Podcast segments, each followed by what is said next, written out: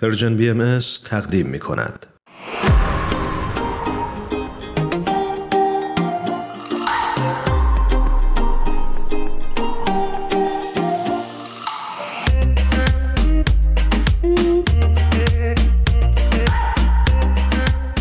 شنونده های عزیزمون آقای اشکان عنایتی رو روی خط داریم. بسیار خوشحالیم از اینکه بار دیگه به ما وقت دادن و دعوت ما رو پذیرفتن به پادکست هفت. اشکان جان بسیار خوش اومدین خیلی ممنون هرانوشان درود بر شما و شنوندگان عزیزتون. منم خیلی خوشحالم که در خدمتون هستم یک بار دیگه. اشکان جان منم بهتون درود میگم به برنامه خودتون خوش اومدید. درود ایمان جان. خیلی ممنون. خوشحالم که مجدد در خدمتتونم. برای اون دسته از شنونده هامون که با آقای اشکان عنایتی آشنا نیستن ایشون فعال در حیطه مسائل اجتماعی هستند و ما امروز افتخار این رو داریم که در خدمتشون مجددا باشیم. اشکان جان ما خیلی از شنونده هامون و کسانی که برنامه پادکست هفت رو گوش میدن پیغام های دریافت کردیم که از همون خواسته بودن راجب موضوعات مختلفی صحبت بکنیم که یکیش خودشکوفایی استعدادها بود. و تصمیم گرفتیم که امروز با شما هم کلام و هم صحبت بشیم و در خصوص این موضوع دیدگاه شما رو بشنویم. می‌دونم که این موضوع اهمیتش برای همه ما خیلی روشن هست و شاید دقدقه خیلی از افراد و مخصوصا جوانها باشه. خوبه که نقطه آغاز بحثمون رو اصلا روی تعریف استعداد قرار بدیم. موافقید؟ بله بسیار بسیار عالی و نقطه شروع مناسبیه. به طور معمول دو نوع نگاه هست در این مورد. یک نوع نگاه این که افراد و انسانها رو مثل یک لوحه های کاملا سفید می‌بینه که حالا باید یک کسی بیاد و یک نقشی رو روی اونها ایجاد بکنه. یا مثلا مثل لیوان های خالی که باید کم کم اونا رو پر کردیم. ما رو تشبیه می‌کنن به یه همچین چیزی. ولی یک نگاه دومی هم وجود داره به این صورت که ماها مثل یک معدن میمونیم و وجودمون پر از جواهرات گرانبهاست. و باید سعی کنیم که این جواهرات رو جواهراتی که درونمون وجود داره رو استخراج کنیم و شکوفا کنیم. من فکر می‌کنم که خیلی تفاوت وجود داره از ریشه متفاوت این دو نگاه و منجر به نتایج متفاوتی هم میشه در نحوه شکوفایی استعدادها. طبق این نگاه دوم استعداد میشه در حقیقت یه چیزی که ما در اون منحصر به فردیم. یعنی هر وجود انسانی هر انسانی یک موجود منحصر به فرد و یکتا قلمداد میشه که استعدادهای مخصوص به خودش رو داره. ما میشیم یک موجودی که یک وظیفه و رسالت مخصوص به خودمون رو تو این دنیا داریم و به همین خاطر نه می‌تونیم و نه باید خودمون رو با بقیه مقایسه کنیم. چون که معدن وجود ما خاص خود ماه. درسته که ممکنه خیلی شباهت های زیادی با بقیه داشته باشیم ولی تفاوت های خیلی اساسی هم بینمون وجود داره. یکی از خوبی های اینو نگاه اینه که باعث میشه که رقابت کلا بیمعنی و بیمورد بشه و یه اتفاق خیلی مثبت بیفته و اون چیه؟ و اینکه ما رو خودمون تمرکز کنیم. و تمرکز کنیم روی کشف و پرورش استعدادهای واقعی خودمون که این خیلی خیلی باعث سرعت و کیفیت پیشرفت میشه این تمرکز روی خود ما. واقعا اون حالت رقابت حقیقتا فلج کننده است و گاهی موقع باعث میشه ما بریم دنبال چیزایی که در اصل اصلا مال ما نیست ما برای اون کار ساخته نشدیم. دیگه حداقل حداقلش می‌تونیم بگیم که اون چیز بهترین چیزی که می‌تونه مال ما باشه نیست. این آدما با هم فرق می‌کنن دیگه. یکی مثلا توی رشته ورزشی خیلی استعداد داره یکی توی موسیقی استعداد داره. هر کسی توی چیزی استعداد داره. آدم باید اونو بگرده پیدا کنه و اون چیزی که مال خودشه چیزی که به خاطر اون آفریده شده اونو پیدا بکنه و چکوفا کنه و پرورشش بده. اشکان جان من خیلی با شما موافق هستم. اتفاقا من دیشب یه مستندی می‌دیدم از یه خواننده آمریکایی که خیلی جالب بود. استعداد درش میجوشید و این استعداد رو کشف کرده بودن خانوادهش و بسیار بال و پر داده بودن به این استعداد و حمایتش کرده بودن. و اینکه یه مسئله دیگه که توی این مستند می‌دیدم خیلی بارز بود پیگیری و پشتکار این آدم. بود که اصلا شب و روز نداشت برای این کار و تمام زندگیش و دغدغش اصلا یه وقت خالی نداشت و از بچگی اینو پیگیری کرده بود و خیلی جالب بود که خانواده ها خیلی وقتا میان میگن نه این کار نکنی. نه خانواده اصلا بیشتر تشویقش کرده بودن که حتی تو اجازه داری نصف شب اگه می‌خوای مثلا پیانو بزنی و مثلا این آهنگ تو بنویسی و اجازه تنها کاری که بهش داده بودن که می‌تونه نصف شب پاشه این بود که این استعدادش رو دنبال بکنه.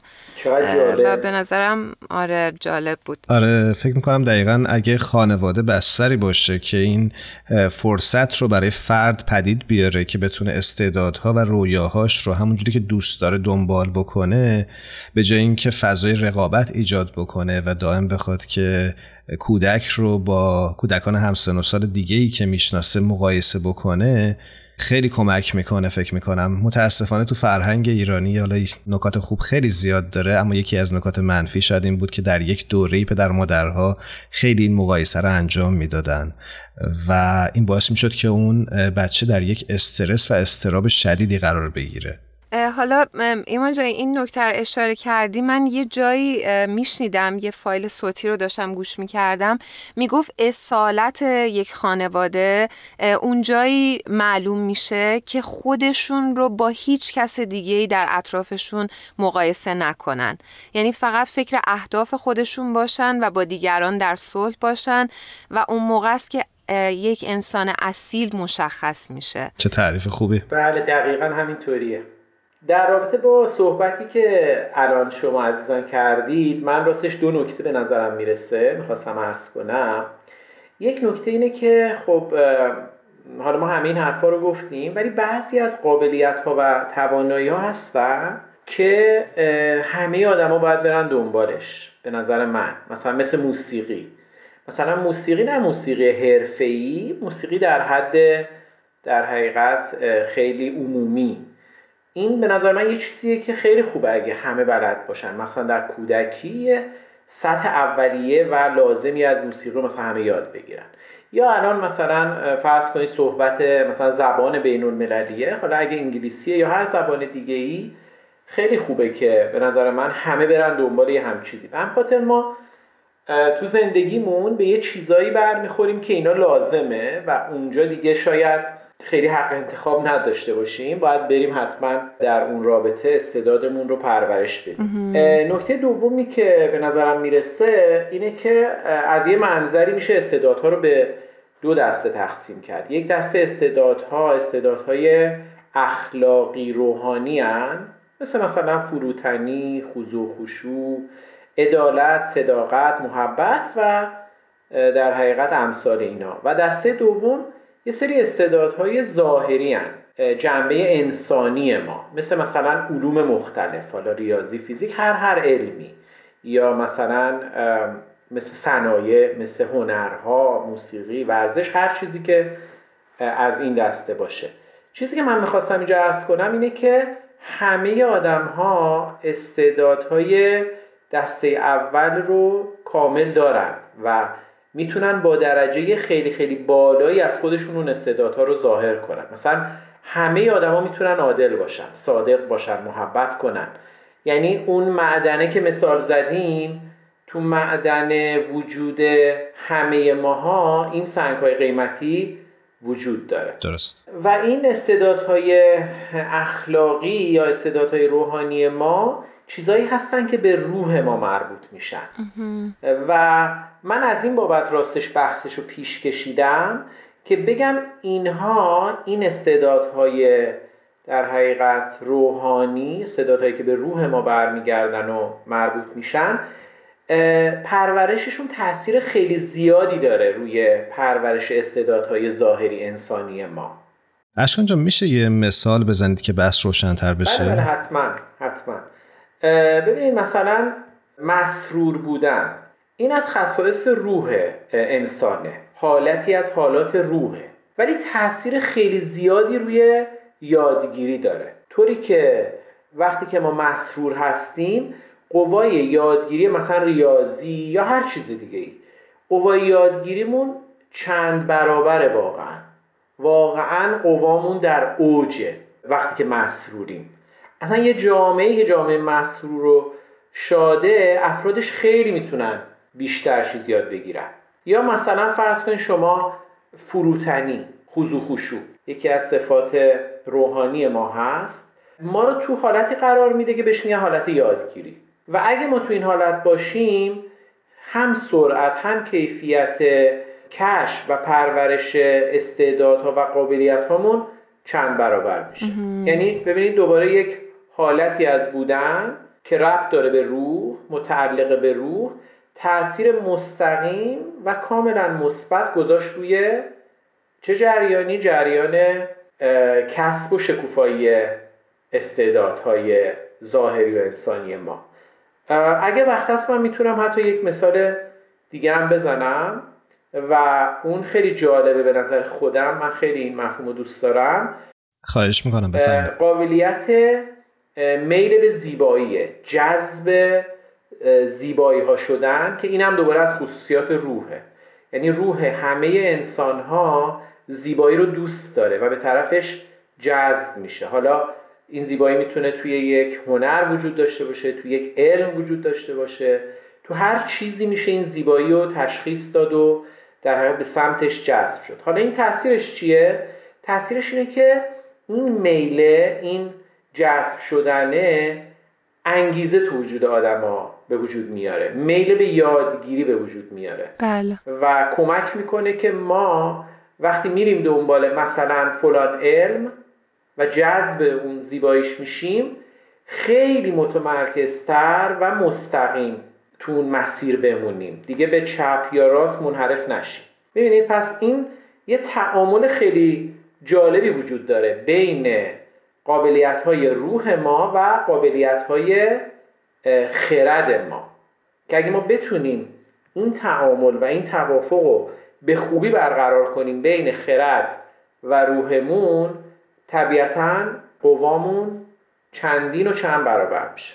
اشکان جان به نظرم میاد که طبق صحبتی که شما کردین رشد روحانی افراد یعنی در واقع ما اون فضایلی که مد نظرتون هست کمک می‌کنه که بینش درستی داشته باشیم برای اون مسیر درست خودشکوفایی. یعنی اون مسیری که در واقع استعدادهای انسانها پیدا میشه و وقتی اینها با همدیگه تلفیق بشن ما می‌تونیم تغییرات اساسی رو از اون استعداد در عالم ببینیم.